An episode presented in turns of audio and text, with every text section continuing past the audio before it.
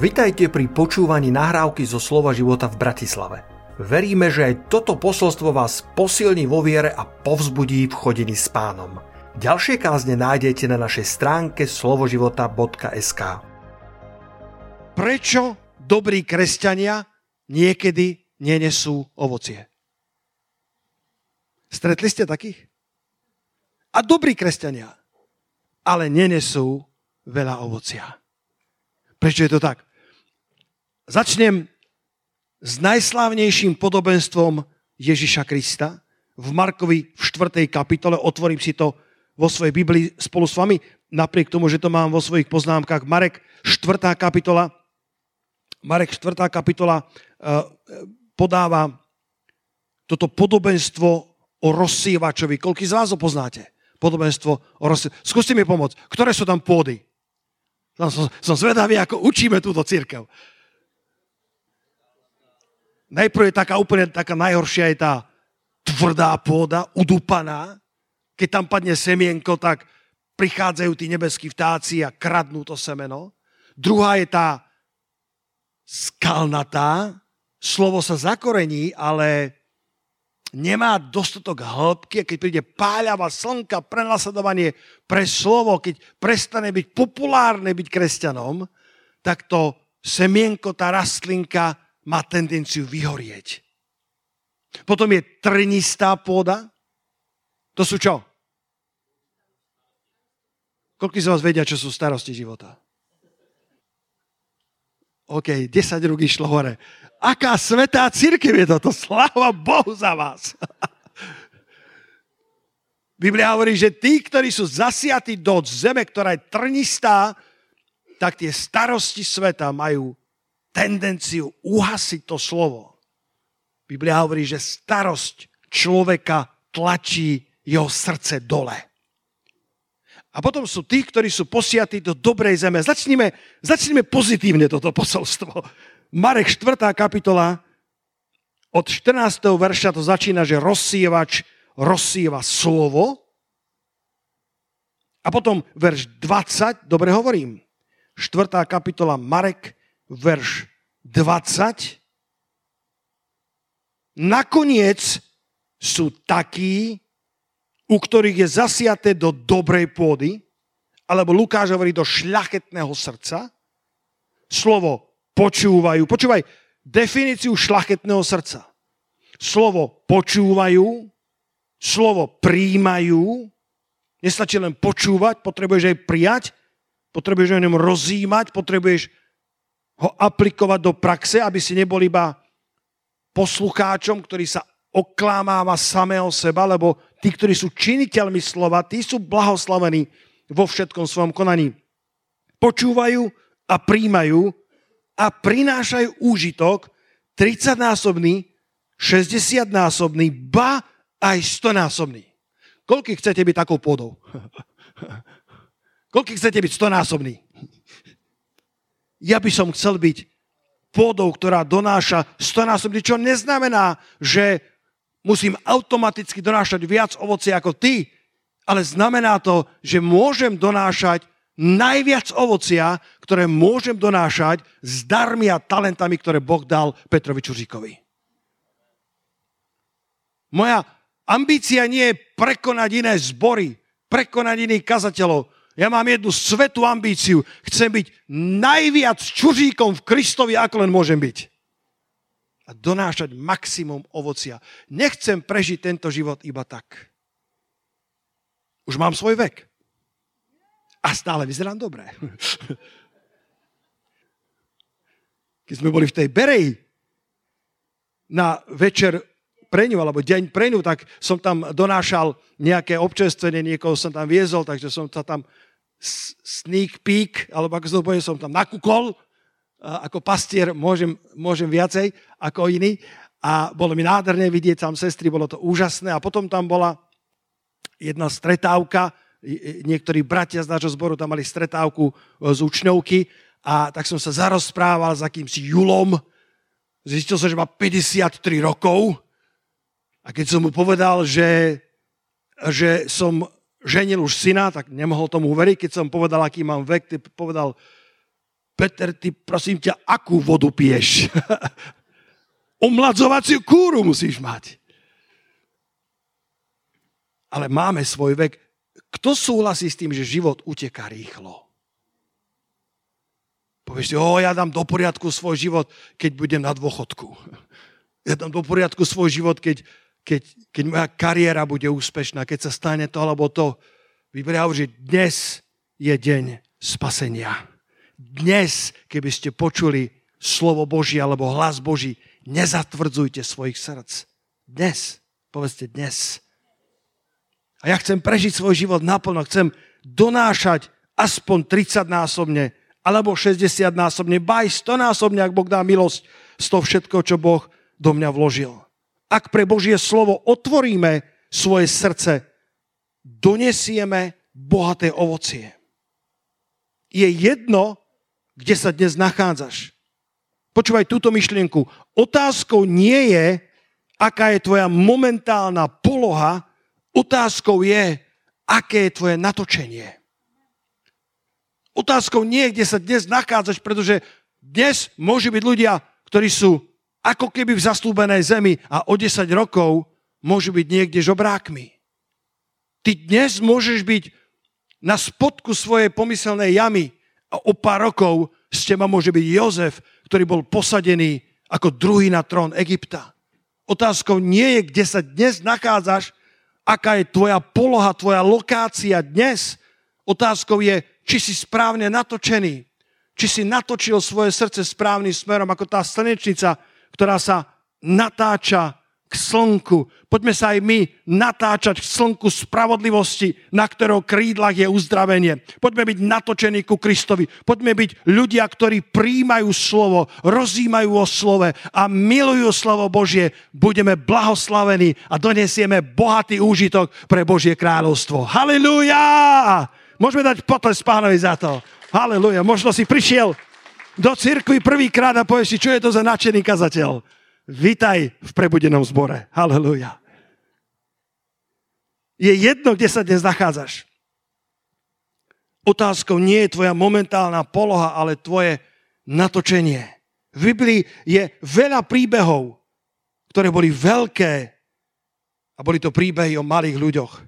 Jeden si vyberiem, veľký príbeh o jednom malom človeku, o ktorom sú len dva alebo tri verše v Biblii, volá sa Jabec.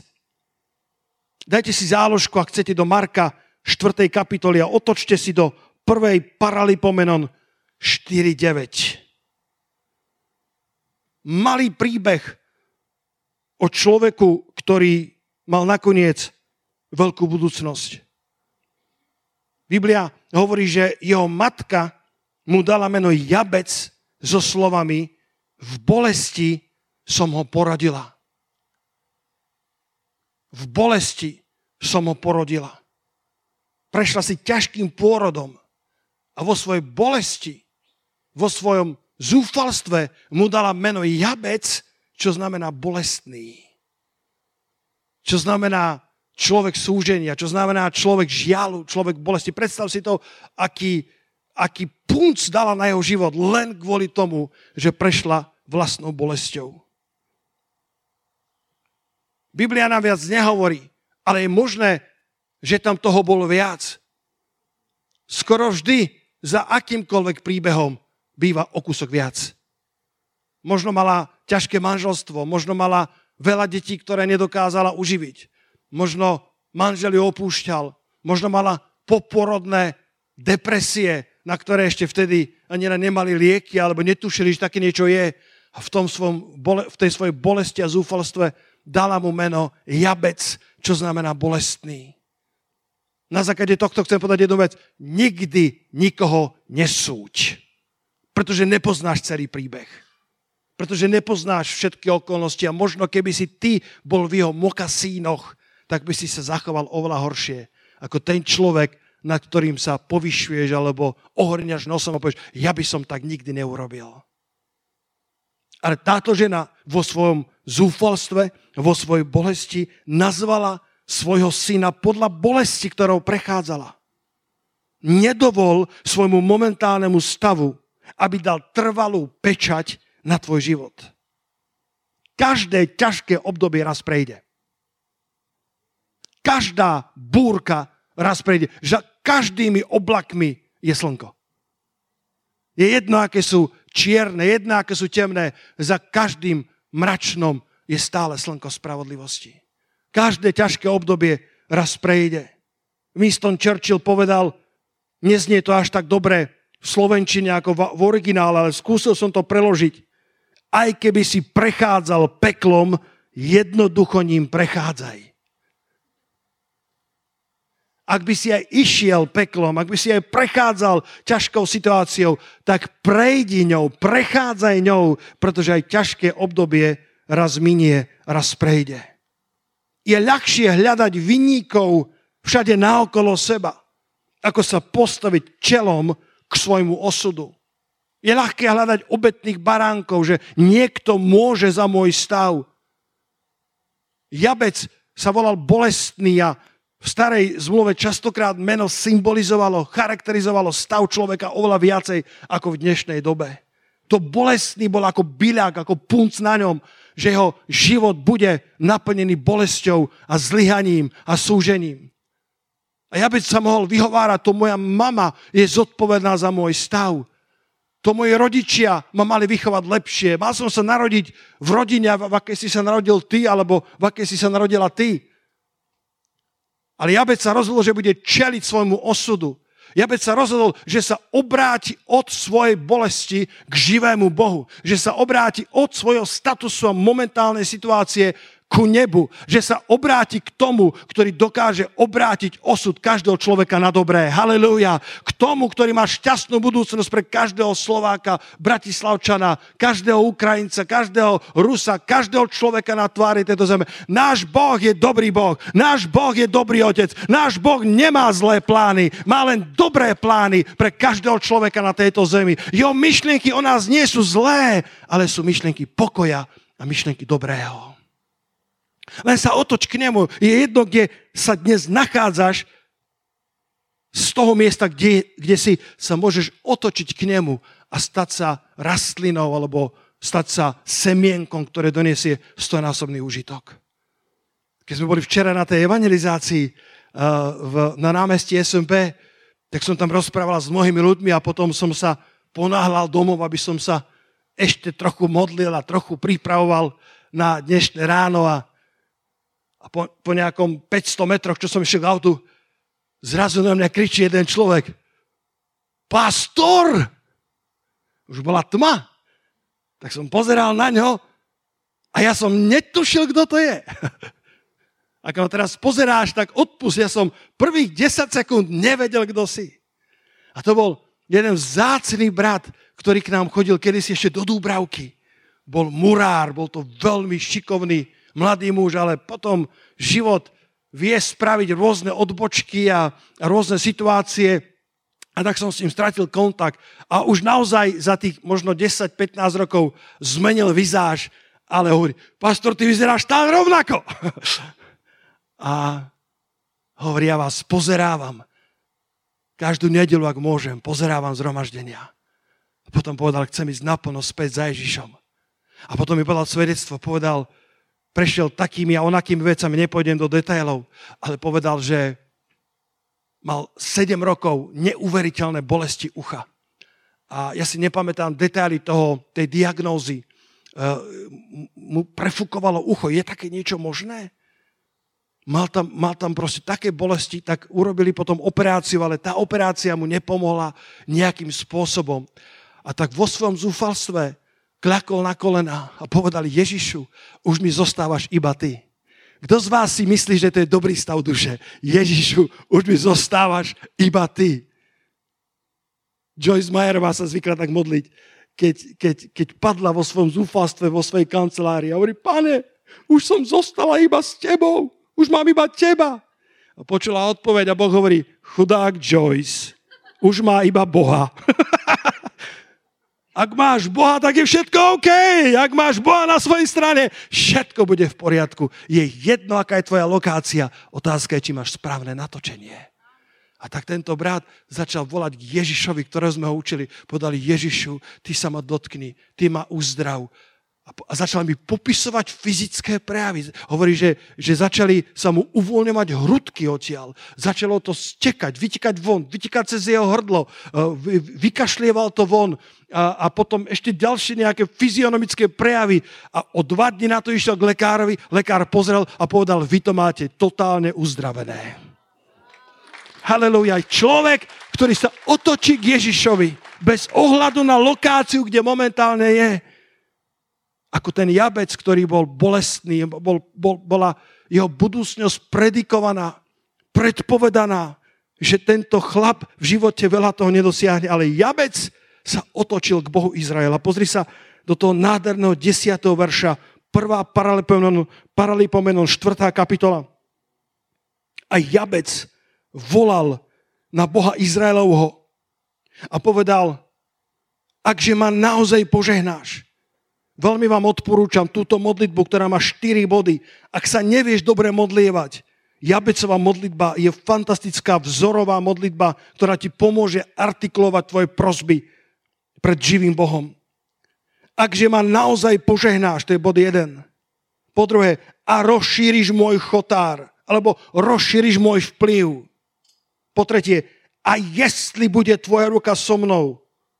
Po štvrté, a učiníš spasenie zo zlého tak, aby som nemal bolesti. A potom prichádza v roháčkovom preklade pomlčka, povedzte pomlčka. A Boh dal, aby prišlo to, čo žiadal. Pomlčka sa skôr napíše, ako prežije. Pomlčka sa napíše za jednu sekundu, ale môže trvať týždne, mesiace a možno roky. Ale bez ohľadu na dĺžku tvojej pomlčky, Boh je verný Boh ktorý dá, aby prišlo to, čo si žiadal. My nevieme, ako dlho trvala Jabecová premena, my nevieme, aká dlhá bola jeho pomlčka, ale nakoniec vieme, že Boh dal, aby prišlo to, čo žiadal. Nič to nemení na tom, bez ohľadu na dĺžku tej pomlčky, že Boh je dávno pripravený odpovedať na tvoju modlitbu. Ako by iba čakal na zmenu Jabecovho pohľadu od bolesti k nebu pretože požehnania boli dávno pripravené. Požehnania sú dávno pripravené pre každého z nás. Požehnania sú pripravené pre naše rodiny. Požehnania sú pripravené pre cirkvy na Slovensku. Požehnania sú pripravené pre cirkvy v Európe. Bez ohľadu na našu lokáciu otázka je, či je naše natočenie správne. A ak sa natočíme správne k Bohu Izraela, on dal, aby prišlo to, čo žiadal. Boh vyslyšalo vo všetkom, čo Jabec žiadal. Zbavilo trápenia, ochránilo od zlého, zväčšil jeho vplyv a dal mu svoju priazeň. Ak nevieš, ako sa máš modliť Bohu, Jabecová modlitba bude pre teba skvelým vzorom. Prvá paralepomenon 4.10. Nakoniec čítame, že Jabec bol slávnejší od svojich bratov. To je 9. 9. verš, tá prvá časť. Nakoniec čítame, že sa vymanil zo svojej bolesti a slabosti a stal sa, dám iné preklady, váženejším, bol vo väčšej úcte, alebo prevýšil svojich bratov. Tento jabec, ktorý mal predpovedanú ťažkú budúcnosť, sa vymanil zo svojej slabosti a stal sa semienkom, ktoré nakoniec donášalo stonásobnú úrodu. Boh je pripravený požehnať aj teba, len sa potrebuješ správne natočiť. Božie zasľúbenia fungujú dokonale. Božie slovo je nezničiteľné semeno. Kto súhlasí s týmto prehlásením? Božie semienko je neporušiteľné e, semienko. Je to pravda, ktorú nikto nedokáže pochovať. Nikto nedokáže zdevastovať. Biblia hovorí, že sme spasení skrze neporušiteľné semeno Božieho slova. Haleluja. To pravda na veky vekov. To mám taký ten príbeh svojho spolužiaka na, na vysokej škole, keď, eh, keď si ma zavolal bol to Bystričan, bol to veľmi ostrý chalanisko a povedal, počúvaj Peter, ty poď sem, ty mi vyrozprávaj, čo sa to s tebou stalo za revolúciu, ty si bol normálny alkoholik a teraz tu nám kážeš o Kristovi, to chcem počuť platím kávu, aj víno. Hovorím, víno nepijem, tak kávu ti platím. A som mu vyrozprával evanílium najlepšie, ako som vedel. Nepohľadný brvou. Povedal, ďakujem ti, ja si verím svojmu, ty si veríš svojmu. A o tri roky sme sa stretli. A znova mi hovorí, poď sem. Poď sem, evangelista, poď, pastorko, poď, poď. Čo si mi to urobil? A hovorím, čo som ti urobil? Tri roky nespávam. hovorím, ja som ti niečo spravil. Tá jedna káva s tebou ma stála tri roky, kedy nemôžem zaspať. Lebo všetko, čo si rozprával, sa mi pripomína každý večer, každú noc. O väčšnosti, o tom Kristovi, o, o, o, o, o tých zaslúbeniach, o tom nebi. Čurzík berie spánok ľuďom. Halelúja! Slovo Božie, ktoré je neporušiteľné. Ja som myslel, že som bol neúspešný evangelista, pretože sa žiadna zmena nediala. Zdalo sa, že nič s ním nepohlo. Ale viete, čo som urobil? Ja som zasial do ňoho neporušiteľné semeno Božieho slova. A môžeš ho utláčať, môžeš ho zaplňať čím len chceš. Ono je tam raz a navždy, na veky vekov. A ono pôsobí, aj keď to nie je hneď vidieť. Keď mňa evangelizovali, moje reakcie boli veľmi agresívne. Mal som jedného kamaráta, ktorý chodil ku mne 30 dní, každý deň, do mojej internátnej izby. Dal si stoličku do stredu. Povedal, idem ti kázať Krista. Bývalý alkoholik. Najhorší človek na internáte. 1,90 m, blondiavé dlhé vlasy, rozviazané číny. Nikdy si ich nezavezoval. Keď išiel po internáte, všetci to vedeli. Hrmotný človek. Človek, ktorý bol tak plný horkosti, agresívny, zlý chlap. A keď prišiel Ježiš do jeho života, taká zmena sa stala, že fyzicky si na ňom videl, že má iné oči. Tam, kde bola nenávisť, bola zrazu láska. Tam, kde bola apatia, bola zrazu empatia, súcit. A takto mi chodil kázať. Hovorí, Peter, ja ťa príliš milujem na to, aby som ti nepovedal o Kristovi. Hovorí, Dušan, vypadni z mojej izby. Nie, nikto ma odtiaľ to nedostane. Ježiš ma k tebe posiela. 30 dní, deň za dňom chodil do mojej izby. Svedčil mi o Kristovi. Povedal mi, vieš, čo hovorí Božie slovo? Keď ti dá niekto facku na jedno líce, nastav mu druhé. Hovorím, no tak vyskúšaj. Ak dá niekto facku mne, dá mu tri naspäť. Učil ma o týchto základoch kresťanstva. A ja som sa búril viac a viac a viac. A navonok to vyzeralo, že sa vo mne nič nedieje. Ale Božie slovo má obrovskú moc. Božie slovo vo mne pôsobilo. A ani som nevedel o tom, ako hlboko ma zasialo evanílium Ježiša Krista. Božie slovo má obrovskú moc. Povedzte na to amen.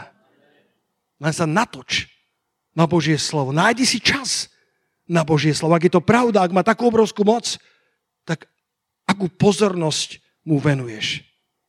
Božie zaslúbenia fungujú dokonale. Božie slovo je nezžiteľným semenom a predsa v živote niektorých nedonáša ovocie. Pozri sa od verša 14. Marek 4. kapitola od verša 14. Rozsývač rozsýva slovo, to zrno vedľa cesty sú tí, ktorí ho počúvajú, ale hneď prichádza Satan a oberá ich o slovo zasiate do nich. Tu už pán Ježiš vysvetľuje podobenstvo o rozsývačovi, ktorý im povedal. Podobne je to aj s tými, u ktorých je zasiate do skalnatej pôdy, keď slovo počúvajú, hneď ho s radosťou príjmajú, no nemajú v sebe koreň. Sú chvíľkoví alebo dočasní. Keď potom príde súženie alebo prenasledovanie pre slovo, hneď odpadnú. A u iných je zasiate do trnia. Oni slovo počúvajú síce a verš 19 ma zasiahol. Ale svetské starosti, márnenie, mámenie bohatstva a žiadostivosť po ostatných veciach prenikajú dovnútra a slovo udusia, takže zostáva bez užitku. Slovo je vždy tam. Tá moc je stále tam. Ale predsa každý z nás má stále zodpovednosť za to, čo s tým slovom spravíme. Svetské žiadosti, mámenie bohatstva a žiadostivosť dokážu udusiť moc slova tak, že jeho úžitok je malý alebo žiadny. Moja otázka dnes, ktorú chcem položiť každému z nás, je, či dokážeme ustáť Božie požehnania. Pretože Jabec sa mal zle. Jabec volal k Bohu. Niekedy sa nám ľahšie volá k Bohu, keď sa nám máme zle. A čo keď nás Boh požehná? Koľký z vás ste požehnaní na tomto mieste? Som zvedavý, koľko rúk pôjde hore. Ó, aleluja. Požehnaná církav. To semeno je samo o sebe nezničiteľné. Mnoho ľudí, ktorí ho dokážu udusiť niekde na konci života, to slovo ich dostane, alebo nakoniec sa znova vrátia k pánovi, ale možno prežijú život pod hranicou svojich možností, pod levelom toho, čo mohli doniesť. Pretože dovolili starostiam sveta, mámeniu bohatstva alebo iným žiadostiam, aby udusilo slovo. Koľko z vás ste počuli o niečom, čo sa volá vyhorenie, burnout. Som raz rozprával s jedným podnikateľom, hovoril, že, že také možno ani neexistuje, to sa len ľudia nahovárajú. Až dokiaľ sa sám nedostal do problémov. Myslíte si, že sme zaneprázdnenejšia generácia, ako boli generácie pred nami? Myslíte si, že generácie pred nami nemali ťažké obdobia? Skúste rozmýšľať o vojnovej generácii. Moja stará mama mi rozprávala tragédie, ktoré prežívali, keď išiel vojnový front cez Sliač. Ako chodila naštevovať uh, do, do väzenia svojho manžela, kde ho nacisti týrali a mučili a potom chodila navštevovať svojho manžela do komunistického väzenia, ktoré bolo horšie ako nacistické. Nemali čo jesť. Každá generácia mala svoje zápasy a svoje boje. Nemôžeme povedať, že sme generácia, ktorá to má najťažšie. Máme to ťažké, ale nie sme generácia, ktorá to má najťažšie. A predsa si myslím, že burnout, vyhorenie je reálny problém dneška. Pretože žiadna generácia nemala toľko vplyvov, toľko mámenia, toľko cinkania mobilu ako naša generácia.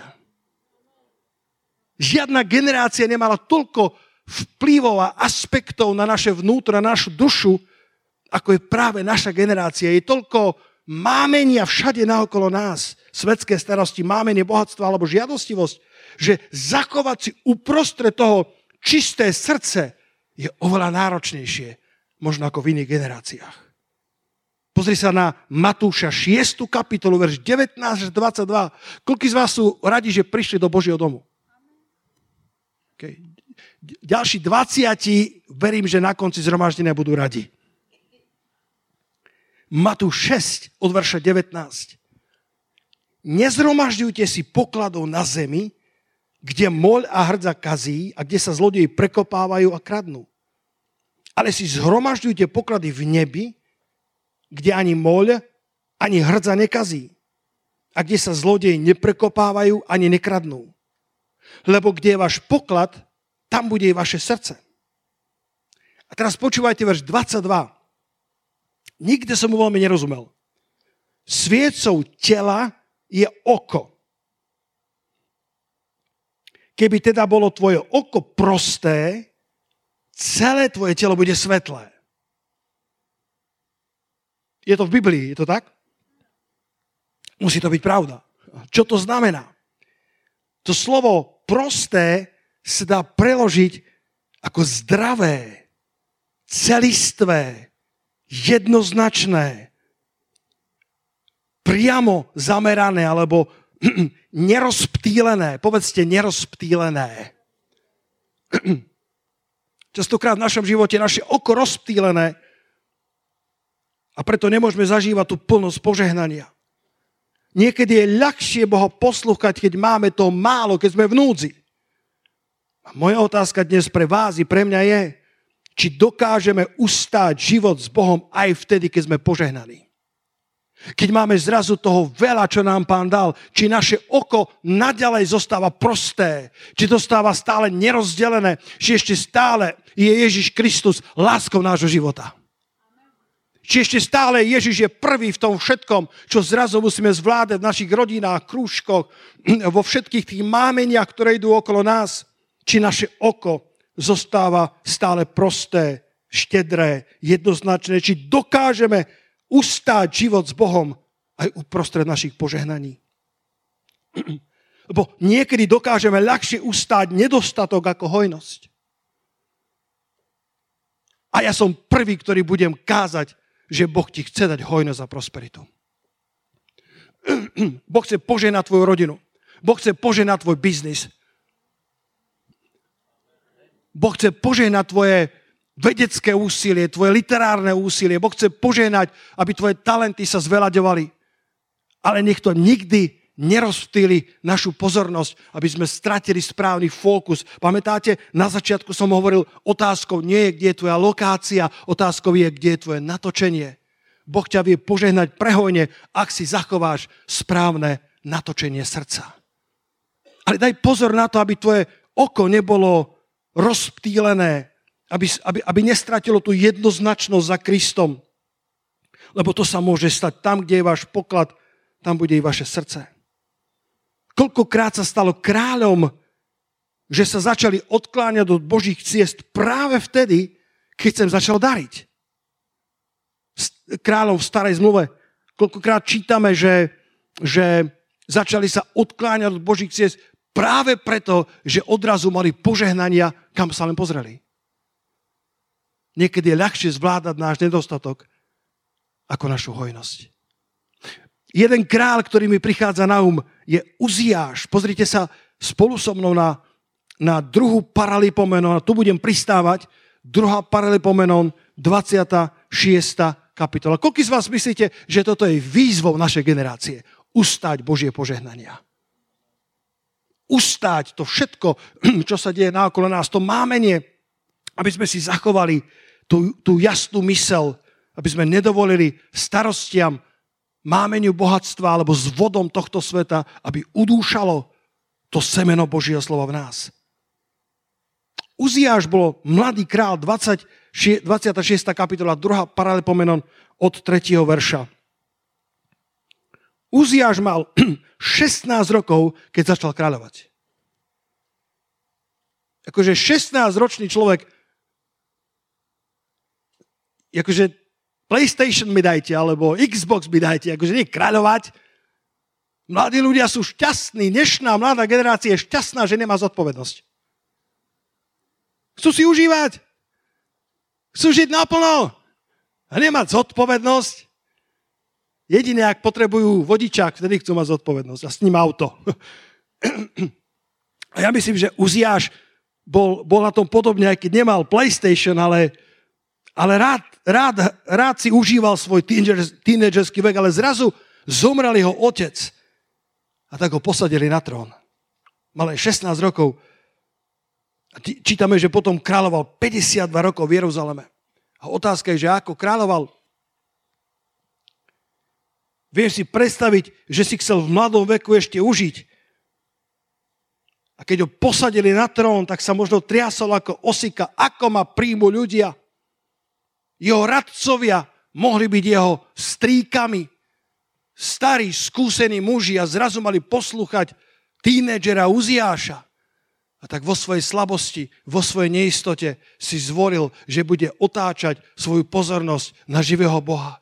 Urob to aj ty, brata, sestra, keď sa cítiš slabý, keď sa cítiš nekvalifikovaný, keď sa cítiš nedostatočný na svoje úlohy. Obráť celú svoju pozornosť na živého Boha. On je pripravený ti pomôcť. On je pripravený byť s tebou v tvojej škole. Halelúja. On je pripravený s tebou e, byť v tvojom kolektíve. On je pripravený požehnať mladých uziášov. On je pripravený požehnať tvoje prvé kráľovanie na tejto zemi, ak mu dáš svoju plnú pozornosť. Uziáš vedel, že bude potrebovať Božiu pomoc. A tak vo verši 4 čítame, robil to, čo je spravodlivé v očiach hospodinových, všetko tak, ako robil Amaziáš, jeho otec. A verš 5, ak, ak nič iné si dneska neodnesieš, tak tento verš 5 je strašne silný. A vyhľadával Boha v dňoch Zachariáša, ktorý sa rozumel videniu Božiemu. A vo dňoch, v ktorých hľadal hospodina, dával mu Boh šťastný prospech. Kto na to zakričí haleluja? Mladý Uziáš si povedal, ako ten jabec. Ja som sa dostal na miesto, kde som ešte zďaleka nedorástol. Ja som sa dostal na trón, na ktorý som nemal žiaden záľusk. Ja som sa predčasne dostal na pozíciu, kde nemám dostatočnú kvalifikáciu. A tak urobil dve veci, ktoré radím každému mladému človeku na tomto mieste. Tá prvá je, vyhľadával hospodina. A tá druhá je, mal pri sebe mentora, ktorý sa rozumel videniam Božím. O, aký som vďačný za biblickú školu, ktorú sme prešli. Pred, pred 25 rokmi. Koľko základov to dá do, nášho života. Ako si nesmierne vážim učiteľov, ktorí boli mojimi mentormi a dodnes sú. A dodnes si ich vážim. Možno, že nepoznáte meno Tommy Adam. Pozná niekto meno Tommy Adam? On sa trošku vytratil, ale ja na každej konferencii v Upsale mu píšem Whatsappy, pretože tento človek zainvestoval do môjho života, dal mi také základy charakteru, dal mi také základy, taký príklad viery, že som išiel za ním ako taký psík, kamkoľvek. Povedal, povedal, bratia, potrebujem odniesť pičivo na evangelizáciu. Kto ide? Všetkých som ostrčil lakťami. Ja idem s tebou, Tomi, ja, ja, ber mňa, zober si mňa, zober si mňa, vyber si mňa. Tak, Peter ide so mnou. Všade som s ním chodil, lebo som vedel, že je to človek, ktorý sa rozumie videniam Božím. Nezabudem na jeho kázne. Nezabudem na jeho prirovnania. Raz kázal o tom, ako, ako sa rozpráva príbeh keď príjme do neba a stretneš tú nádhernú, žiarivú bytosť.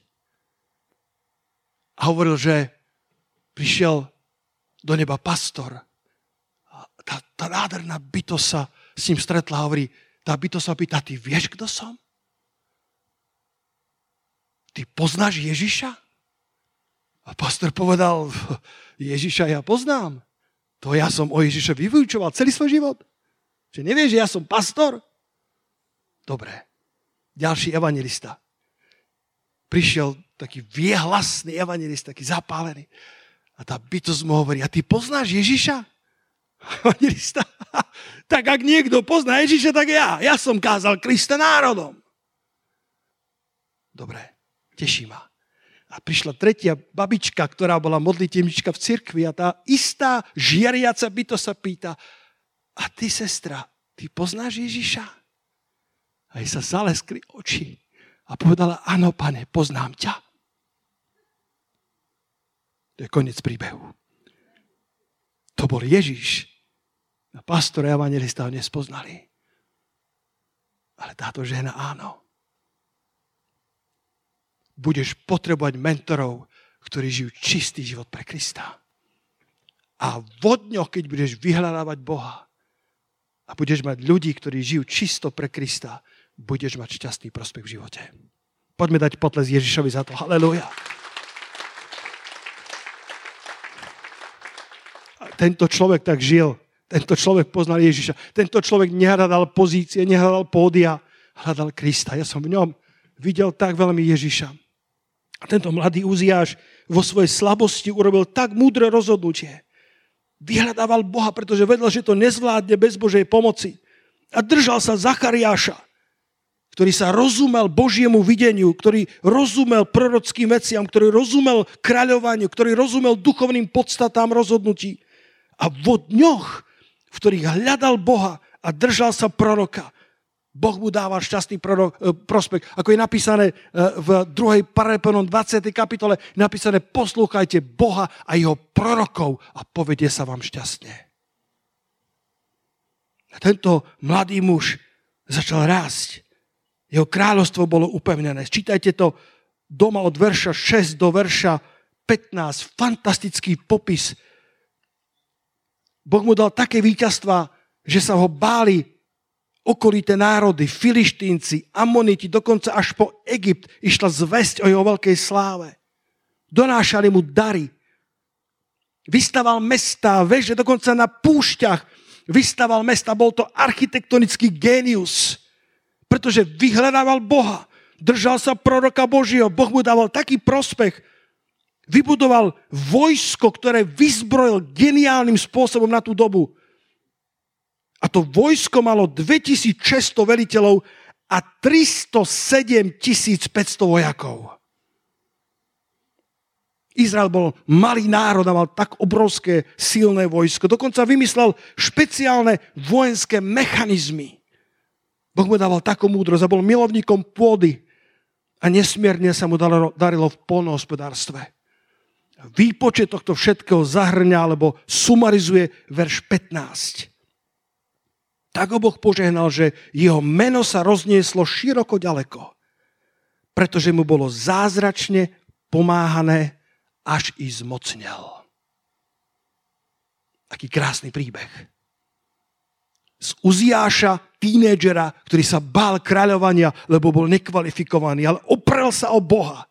A Boh mu dal také obrovské bohatstvo, múdrosť a slávu, že jeho meno sa roznieslo na široko, na ďaleko.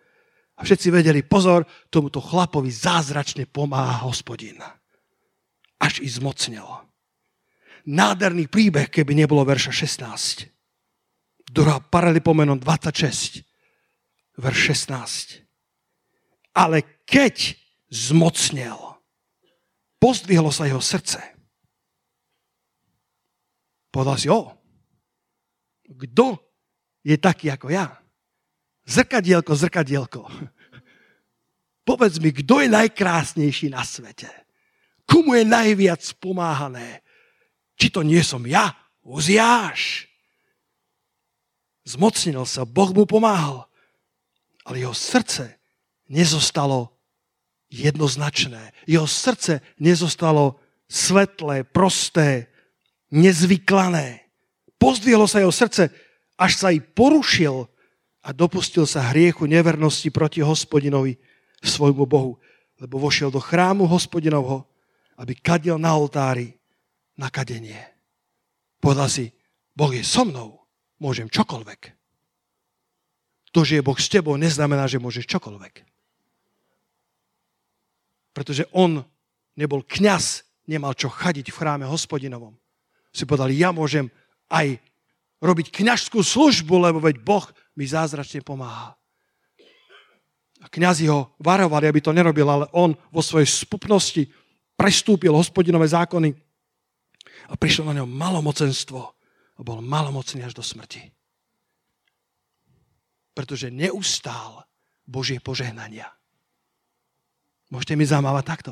Neustál Božie požehnania. Neustál, ako to hovorí Joyce Majerova, tvoje dary ťa môžu dostať na miesto, kde ťa ešte tvoj charakter nedokáže udržať.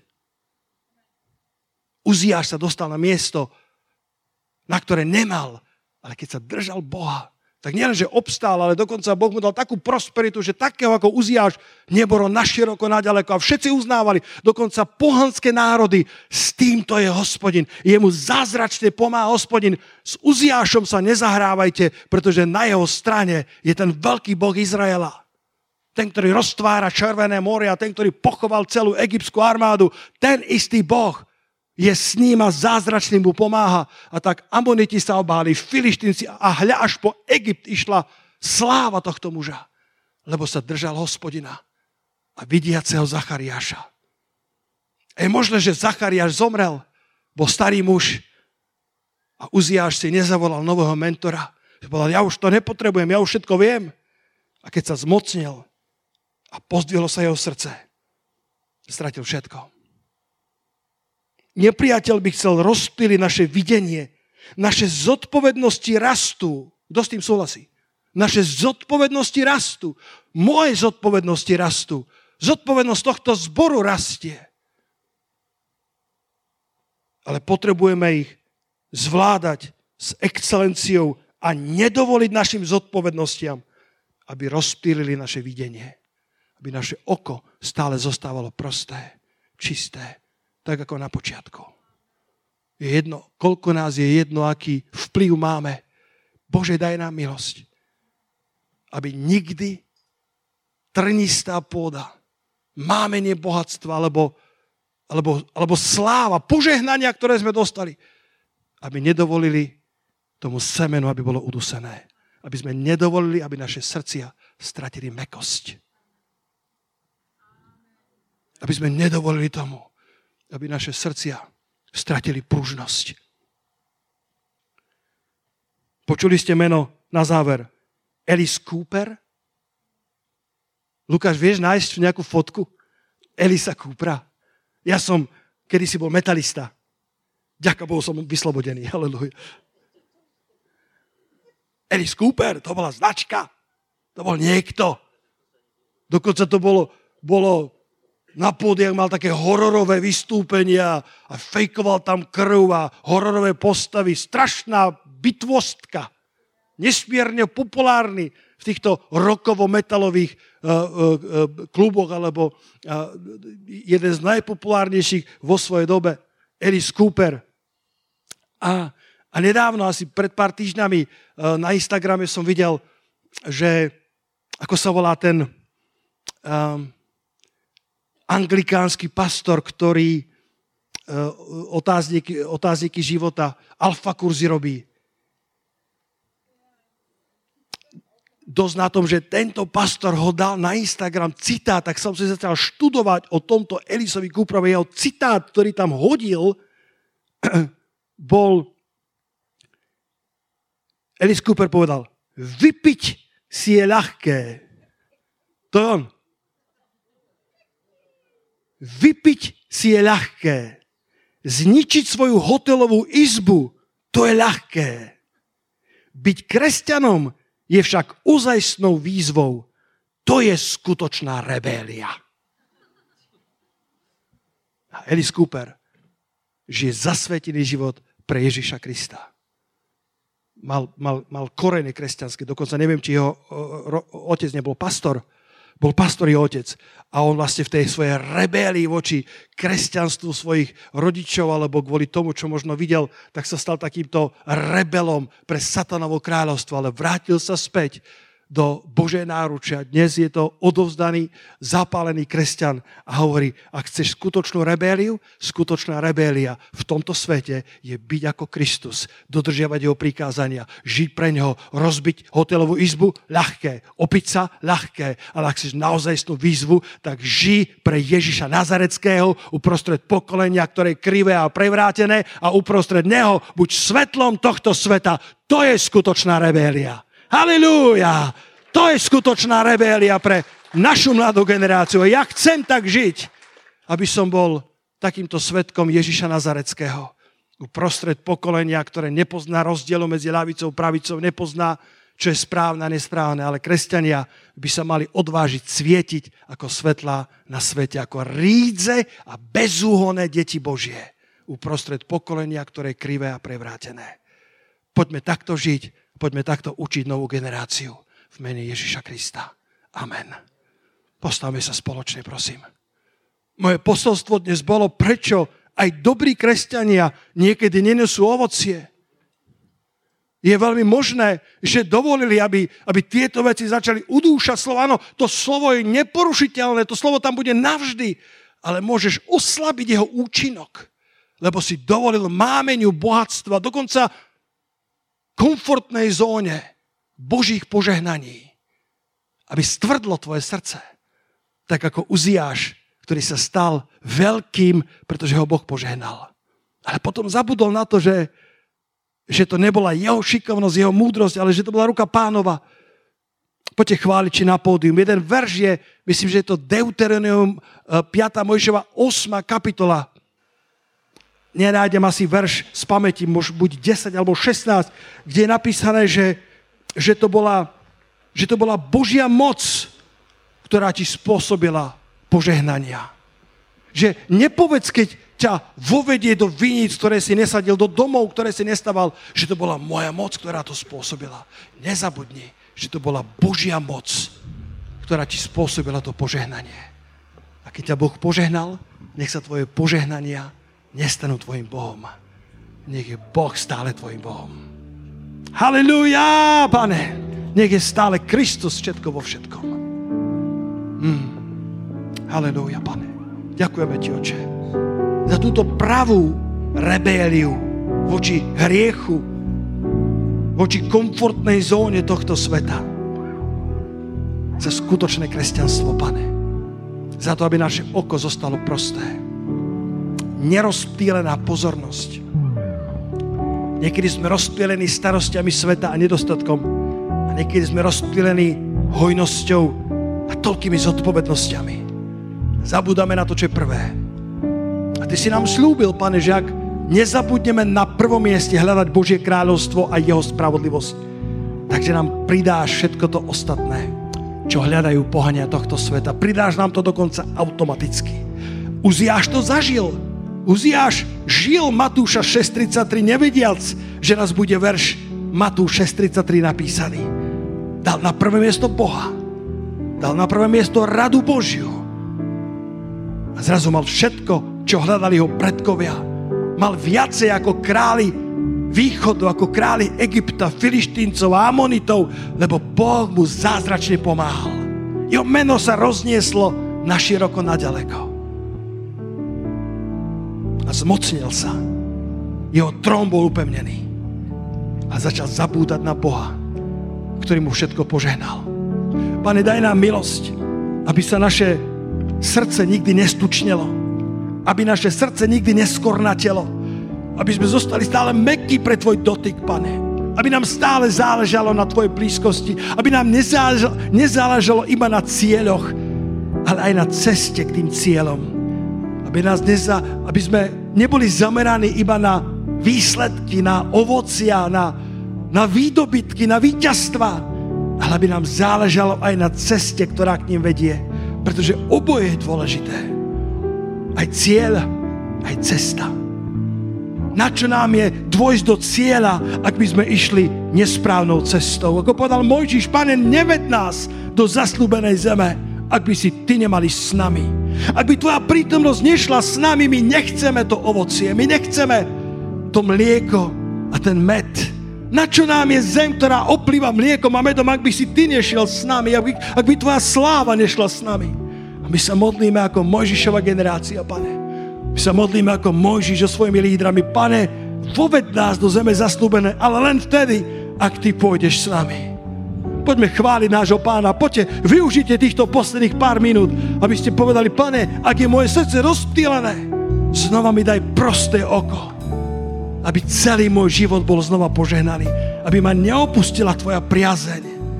Ale aby som bol ako Uziáš, kým vyhľadával hospodina a kým sa venoval prorockým videniam, kým si držal správne oko.